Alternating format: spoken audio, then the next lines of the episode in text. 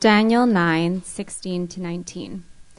O Lord, according to all your righteous acts, let your anger and your wrath turn away from your city, Jerusalem, your holy hill, because for our sins and for the iniquities of our fathers, Jerusalem and your people have become a byword among all who are around us. Now, therefore, O Lord, O our God, listen to the prayer of your servant and to his pleas for mercy, and for your own sake, O Lord, make your face to shine upon your sanctuary, which is desolate. O my God, incline your ear and hear. Open your eyes and see our desolations, and the city that is called by your name.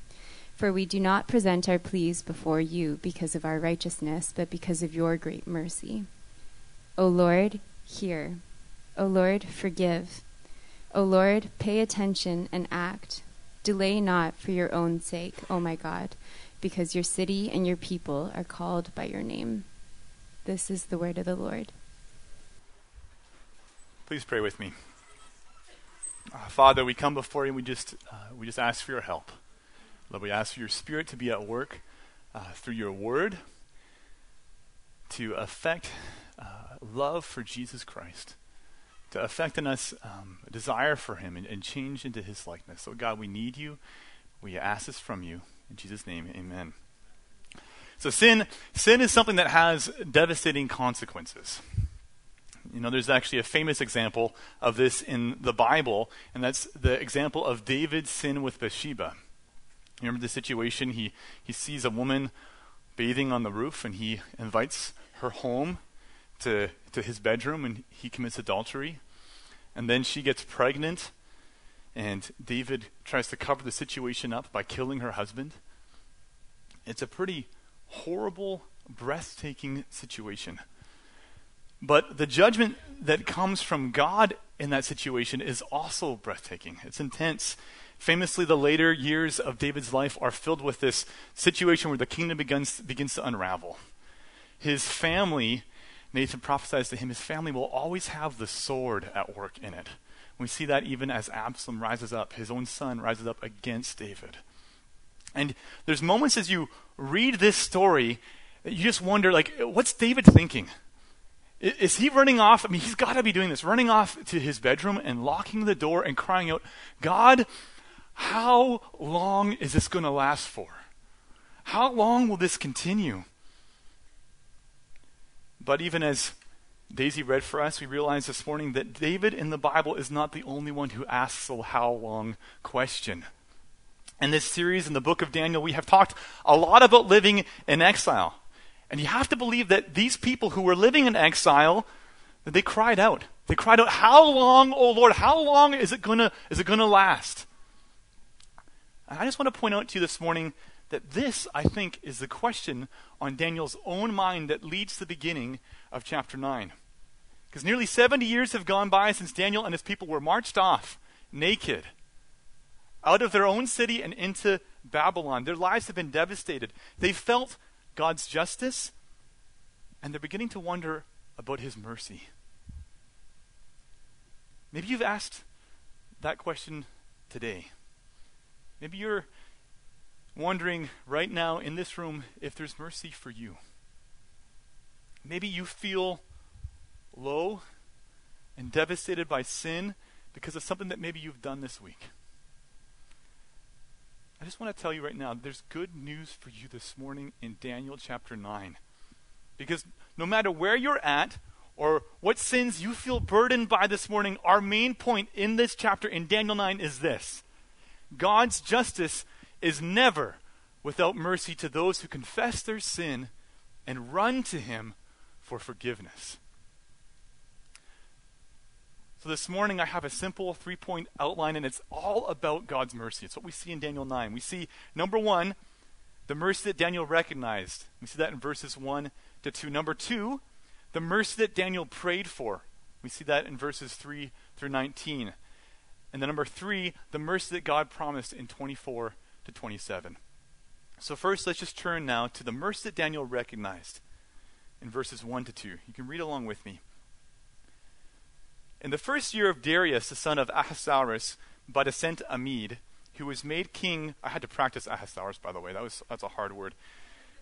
who was made king over the realm of the Chaldeans in the first year of his reign, I, Daniel, perceived in the books the number of years that, according to the word of the Lord to Jeremiah the prophet, must pass before the end of the desolations of Jerusalem, namely 70 years. So, again, I just want to point out that, like chapters 7 and 8, chapter 9 is time stamped.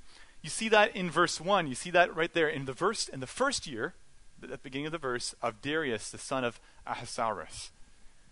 So if you remember that in chapter 5, Darius the Mede was the king who had come and he had offed Belshazzar. Right? We've seen the, the assumed rule of Babylon pass from that, that era and move over to the, the era of the, of the age of Medo Persia. Babylon's gone, Medo Persia has begun. Or, in other words, in the context of the book, if you think of Daniel 2, we've, we've seen the progression in that statue from the head of gold to the chest of silver. Or in Daniel 7, we've seen the next beast arrive. But I, I want you to pause here for a second because it's one thing to say that, right? It's one thing to just observe this macro level, this passing of power. But we got to kind of imagine what would it be like for a superpower to be switched, to be swapped in our living? So I got to I got to ask you to a little do a little imagining with me. Imagine that you're writing a letter to maybe your friend or your grandmother from Vancouver, and you're writing, In the first year of the exalted Emperor Putin, having conquered his enemies Trudeau and Trump, and having seized the kingdoms of America and Canada, I think we'd be surprised. Although politically, you know, things are full of surprises these days. But Daniel, I want you to know, wasn't surprised. You can look what he says in verse 2. Daniel says, I, Daniel, I perceived in the books the number of years that, according to the word of the Lord, to Jeremiah the prophet must pass before the end of the desolations of Jerusalem, namely 70 years.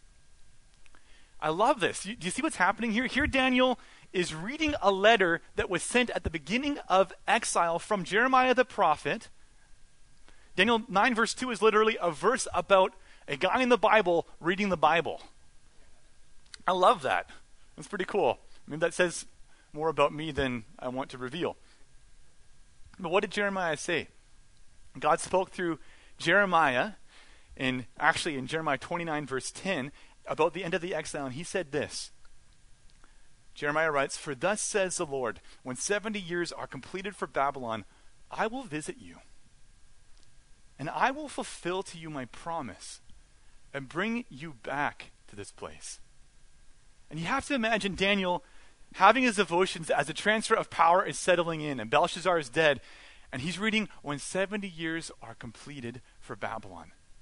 And Daniel just stops and he thinks, wait a second, 70 years are pretty near to, to completion, and, and I've just seen a transfer of power. What does that mean? And what it meant was that his prayer and the prayer of all the exiles of, How long, O Lord, was almost answered. The mercy Daniel recognized in his devotions that morning in the first year of Darius was that God was a hair's breadth away from ending their exile. And I love this. Daniel sees the things that God's promised. He's seen this mercy, but he doesn't just presume on it that you know we might do that i think sometimes but but he actually participates in it by obeying the rest of what god said through jeremiah to the exiles because jeremiah didn't just stop with that recognition of the 70 years period in 29 he also told them in jeremiah 29 verse 12 that after the 70 years in babylon after they're ended quote you will seek me and you will find me when you seek me with all of your heart and these words from Jeremiah lead us to our second point this morning because our second point is the way that, that Daniel seeks God. Our second point is the mercy that Daniel prayed for. And there are essentially two halves to his prayer. He prays in verses 3 to 19, but in 3 to 15, that's the first half, he confesses his and his people's sin. And then in verses 16 to 19, he asks for God's mercy. So do you notice that? That first there's confession, and then there's petition for mercy. And we can learn from that, I think. And the lesson is this humble, free acknowledgement of our sin and submission to God's righteous judgment, that always precedes his mercy. It always comes first. So let's unpack Daniel's prayer a little bit. Let's jump in here. Notice that in nearly every verse, Daniel confesses, and he confesses using first person language. He uses the words I and we a lot. I'll just show you two, I'll just show you two examples here. Look at first uh, the end of verse 4. We have sinned. We have sinned and done wrong and acted wickedly and rebelled, turning aside from your commandments and rules. And also look at verse 7. To you, O Lord, belongs righteousness. Okay, that's, that's God on his part. But to us, open shame.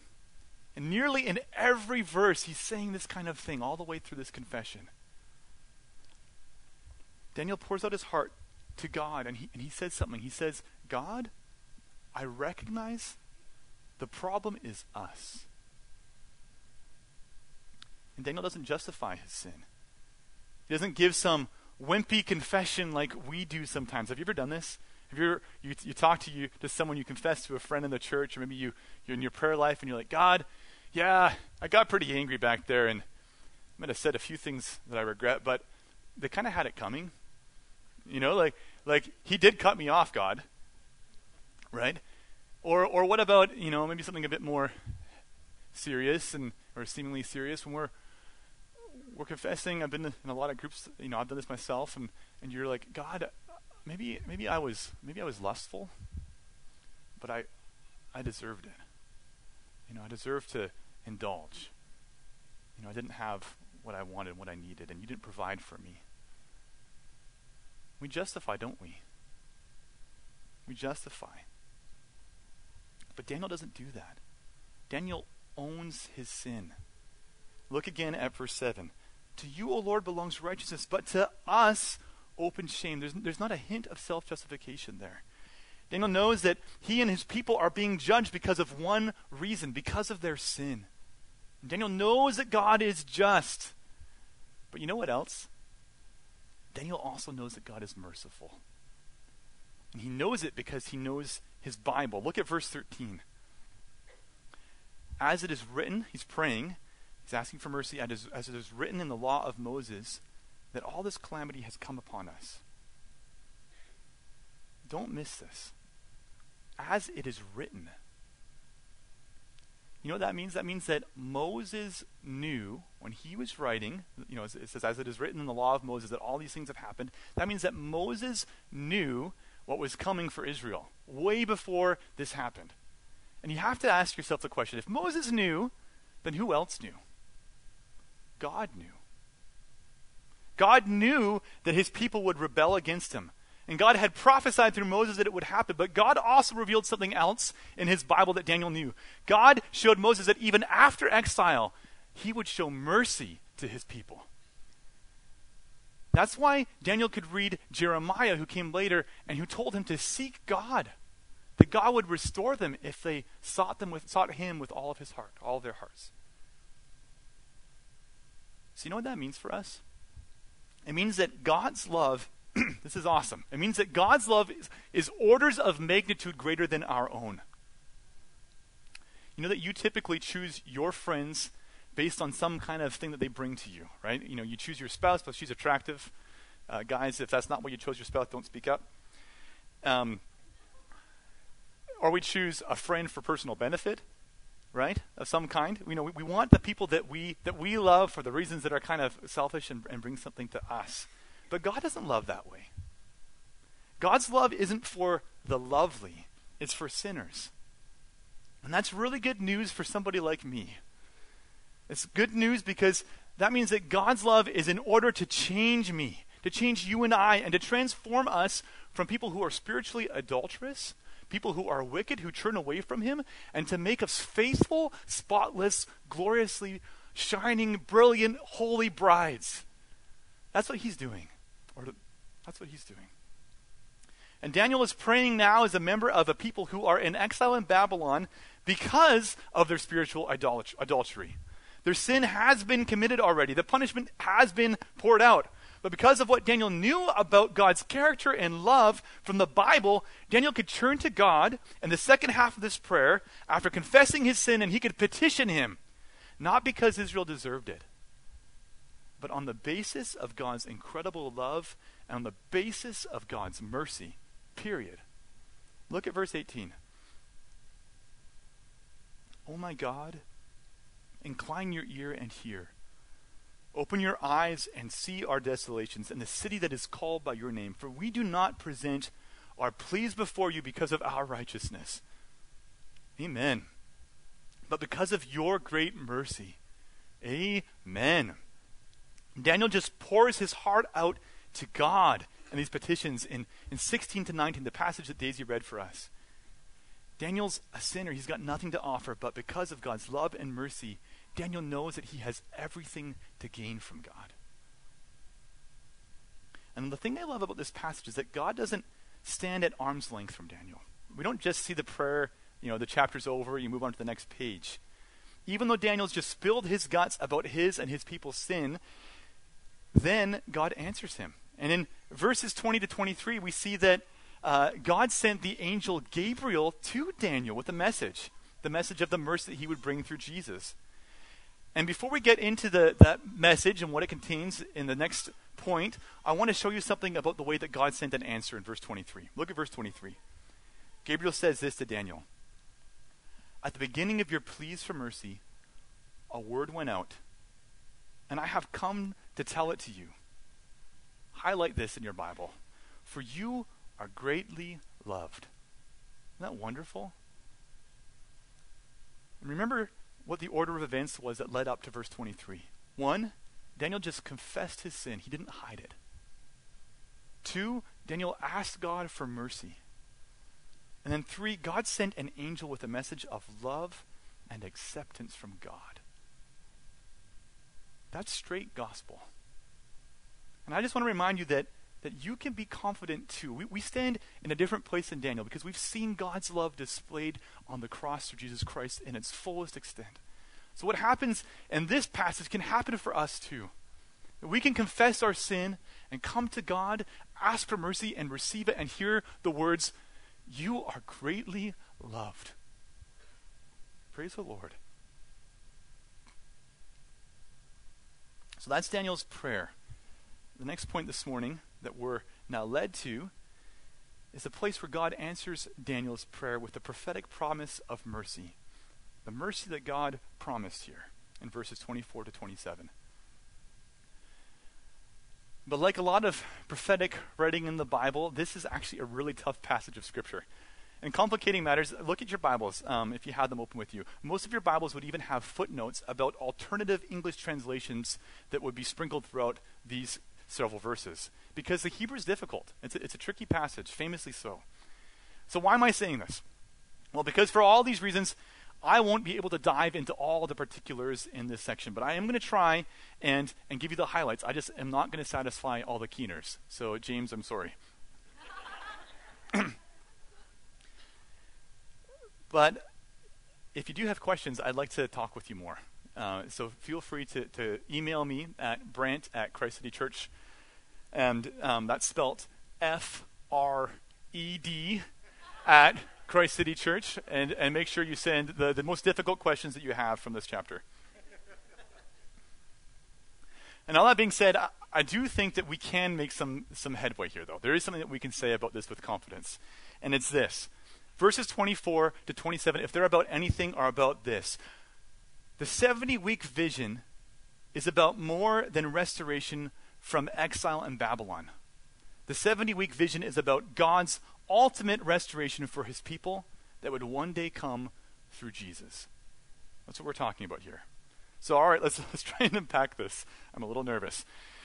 First, uh, look with me at the very beginning of verse 24. Daniel writes, 70 weeks, or we could say seven sevens in Hebrew, and I'm going to refer to it that way throughout, are decreed.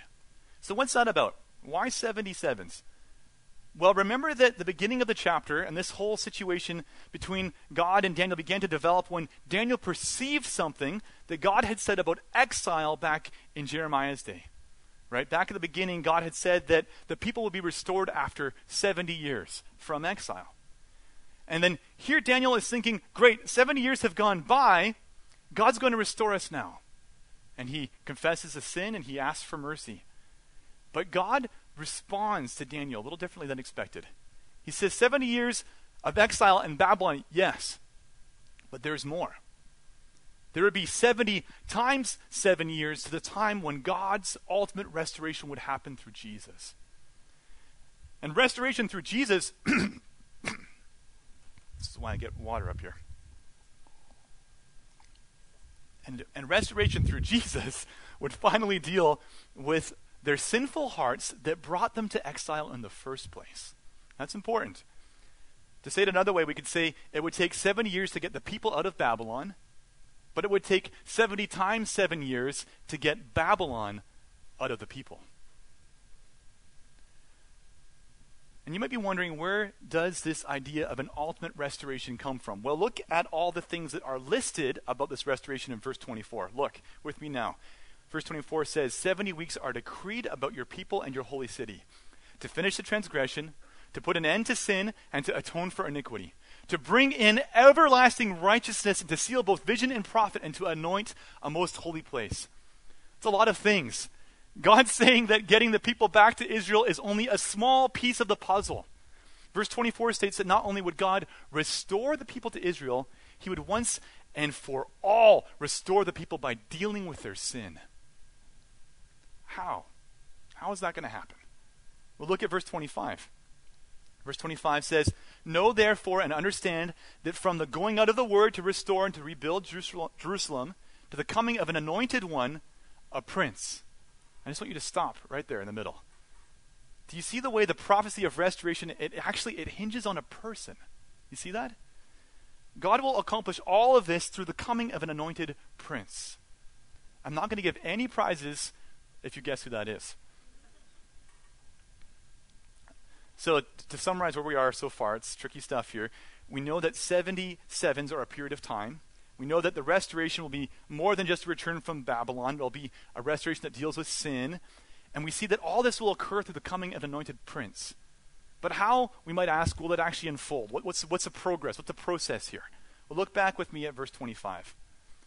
From the going out of the word to restore and rebuild Jerusalem to the coming of anointed prince, there shall be seven sevens, or seven weeks, and for 62 sevens or weeks it shall be built again with squares and moat, but in a troubled time. Uh, we are officially in the weeds. Uh, but you see the way here that there are seven sevens and then 62 sevens. There's a vision of two periods of time. The seven week period was about the immediate restoration from Babylon. So after Daniel the people did go back to Israel. It's in, our, it's in our Bibles under the leadership of men uh, like Ezra and Nehemiah who have books of the Bible written about them. It actually happened. They went back, things were rebuilt. And it was a troubled time, like it says here, because they were persecuted by guys with cool names, or maybe names that you want to give your, your eldest son, like Sanballat. And if you read Ezra and Nehemiah, though, even though the restoration to the land, rebuilding of the city, started restructuring the temple, even though that had happened, it felt anticlimactic. Because the restoration that Israel hoped for wasn't really accomplished at the end of that period. And we know why, don't we? Because the fullness of the restoration that God promised in verse 24, it doesn't come for another 62 years, or uh, sorry, 62 periods of sevens.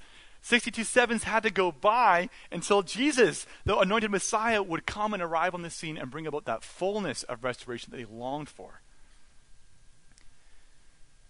But this vision doesn't just tell us about Jesus coming to restore his people, it tells us more. It tells us how he's going to do it. Look at verse 26. And after the 62 weeks, an anointed one shall be cut off and shall have nothing. Or, very literally, as one commentator translates, after the 62 weeks, an anointed one shall be cut off, but not for himself.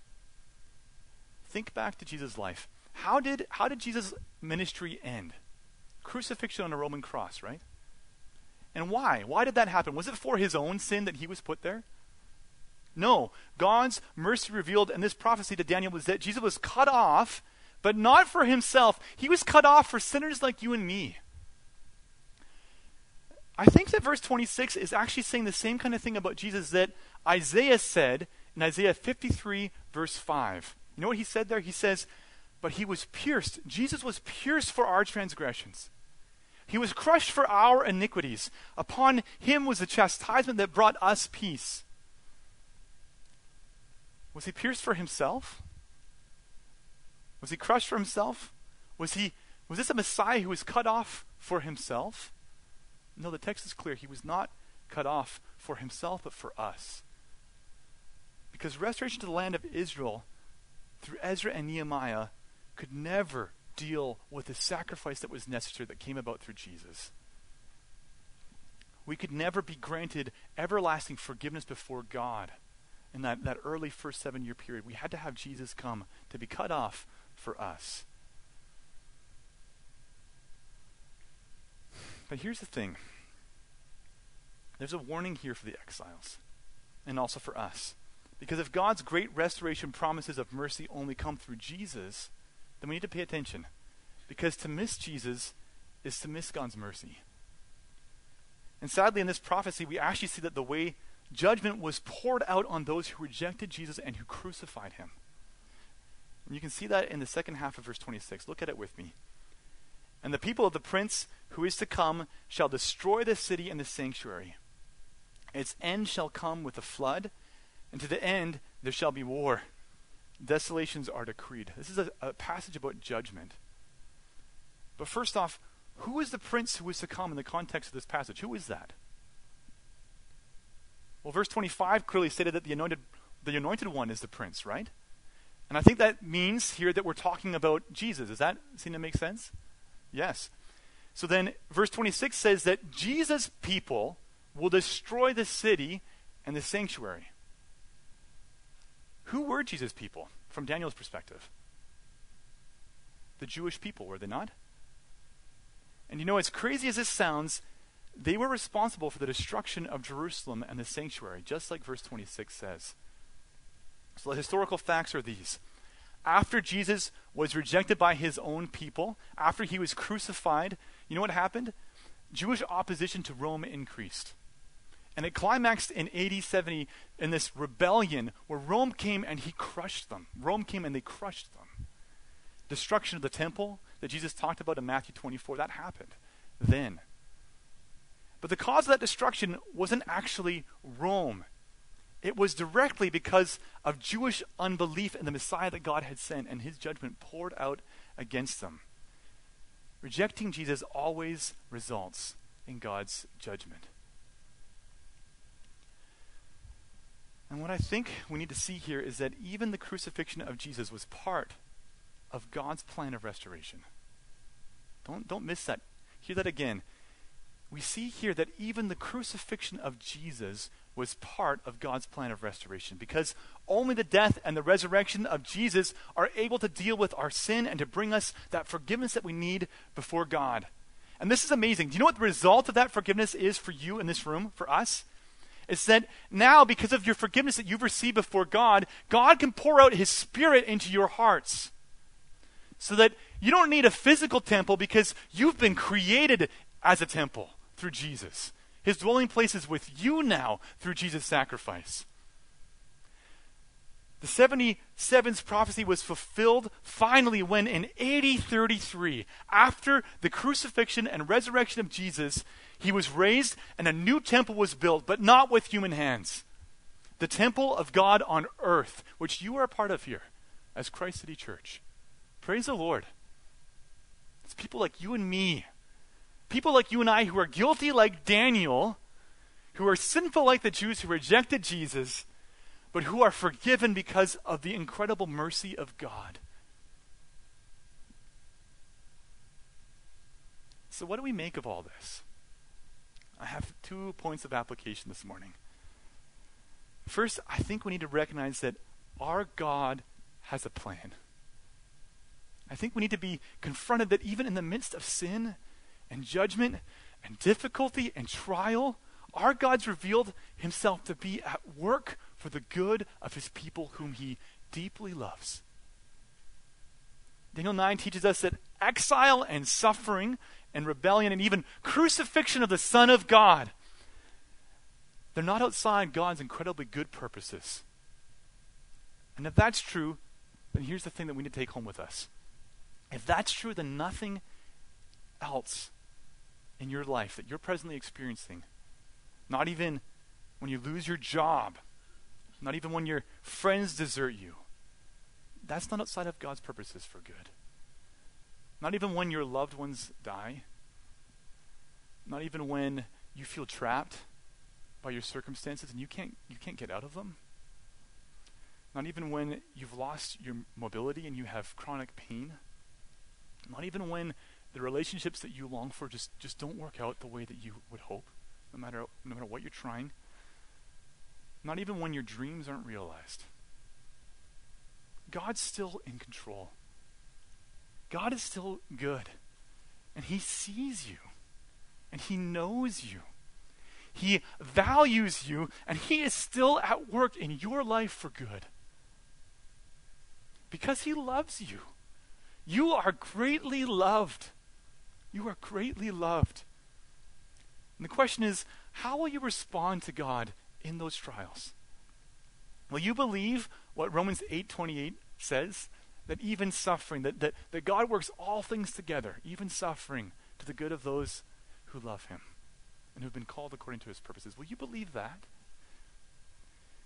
Will you recognize that sometimes that good's this macro good that we all pray for, the glory of God seen in our neighborhoods and in our lives and people coming to faith, but sometimes it's also just good at a micro level, where through that suffering you and I learn that God is a God who deeply loves us.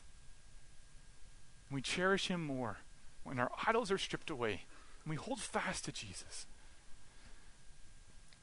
So here's the question Will you humbly receive whatever he gives you? Will you receive what he's given you right now in this moment? Or are you going to keep fighting him? Don't fight him. Receive his goodness. Trust that he is a purpose. The second point of application for us is this Babylon, Persia, Greece, and Rome, they all fought for their own greatness. But they, they end up being crushed by Jesus, who is a crucified king who didn't fight for his own glory, but who laid his life down sacrificially for undeserving sinners like you and me. Jesus built a better kingdom than Babylon, and he didn't and he did it through his sacrifice. You know, someone I read this week said this about the beginnings of Jesus' kingdom being lived out through the church and the transformation that happened. He said Christianity not only took over an empire, it radically altered the lives of those living in it. It opened the door to public policies and institutions to tend to the poor, the weak, the sick, and the outcast as deserving members of society. It was a revolution that affected government practices, legislation, art, literature, music, philosophy, and the very understanding of billions of people about what it means to be human. Through a crucified king, a new kind of kingdom is built not by pride and striving and power, but by transformed people like you and me living the love that we've received from God because we've met Jesus. This is instructive for us today, I think, because we live in a city that's, that's like Babylon.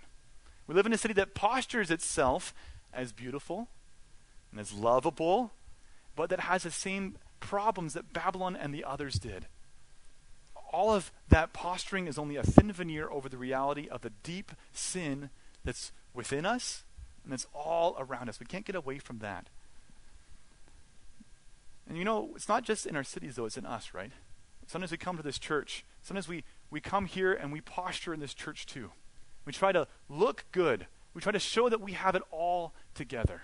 We try to hide our sin. And in doing that, I think we show that we've been shaped not by a crucified Savior, but by a beastly city that feels the need to fight for its own glory. You know, your sin was so heinous and God's love was so great that the incarnate Son of God came down to earth to die for you. Don't forget that. None of us here brought anything into the kingdom of Christ when God saved us. We came into the kingdom with our heads bowed and our hands uplifted, begging for the mercy of God through Jesus Christ. And He gave it to us out of His great love.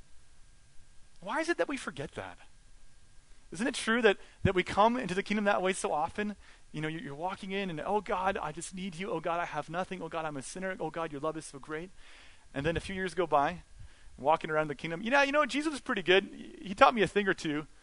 I had most things figured out, though. You know, I was, he helped me a bit. You know, don't we kind of do that, right? We, we try to show that now it's about me and somehow I've accomplished something. I'm the one that's really got my foot through the door of the kingdom. You know, we begin to hide our sin.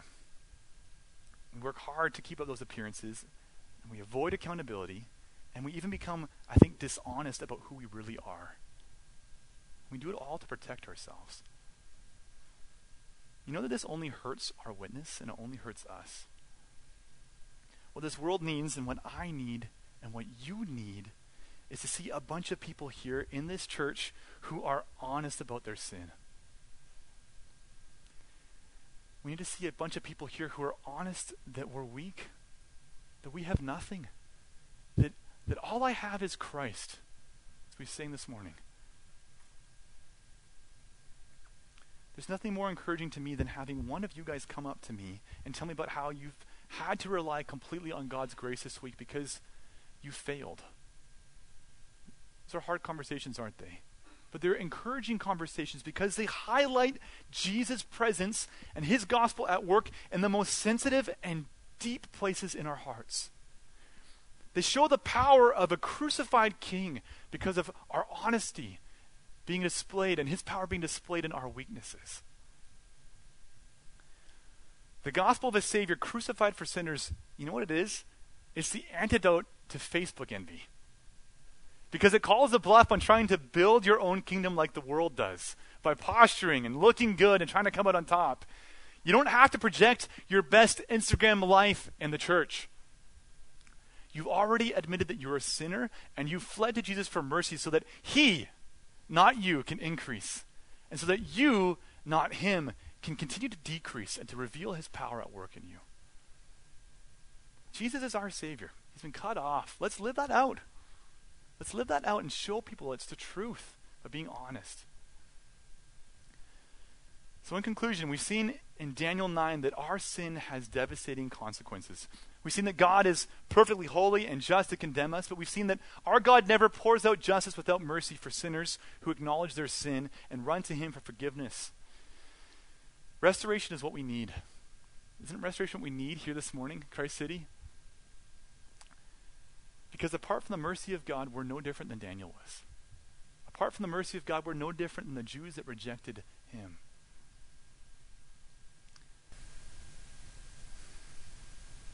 you know, I just want to pause and say, you know, sin and its consequences in your life. It's going to return to that first idea. They might have you crying out right now, How long, O Lord?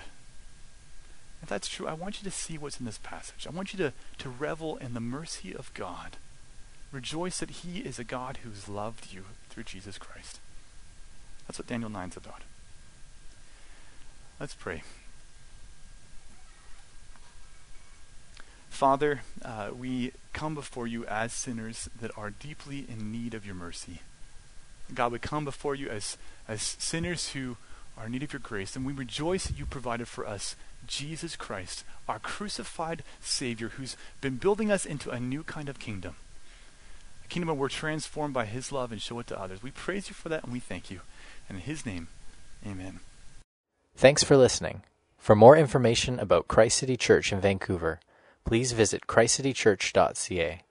We invite you to join us in praying that God's kingdom would come in Vancouver as it is in heaven.